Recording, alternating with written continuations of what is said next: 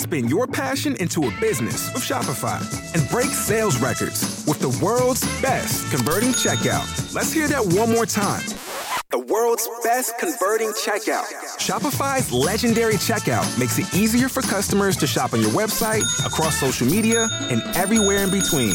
Now that's music to your ears. Any way you spin it, you can be a smash hit with Shopify. Start your dollar a month trial today at shopify.com slash records. Just to our south, we want to update breaking news out of the Miami area. Another police involved incident that's taking place uh, in Midtown early this morning. Shernay Amara, reporter with NBC6 in Miami, joins me live on Jacksonville's Morning News. What do we know so far, and is are all the officers okay? Hey, good morning. Yeah, so officers are okay, uh, but the suspect we have learned has now died. It's not clear if uh, it was a self-inflicted gunshot wound or if it was as a result of officers firing their weapons. So here's what we know. So this area, for anybody who doesn't know, this is the Midtown area, of course.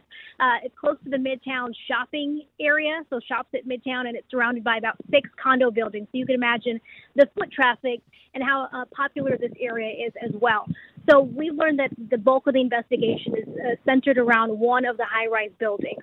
So just before three this morning, uh, that's when residents in that condo saw a man they described as suspicious. He was wearing tactical gear. He had a long gun.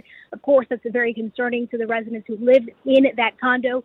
They called police, and when police arrived and contacted that suspect, uh, there was some sort of confrontation, and two of the officers fired their weapons in self defense. At some point, that person ran up into one of the building, uh, one of the floors in the building, and went inside of one of the rooms. It's not clear if he lives in the building, and police haven't uh, released what floor it was that this happened. But again, there was music playing and there was price negotiations uh, for more than four hours. So this whole area was uh, taped off for four and a half hours, and the police tape was just now being lifted after uh, police have reported that they've learned the suspect that barricaded himself inside that uh, room is now dead.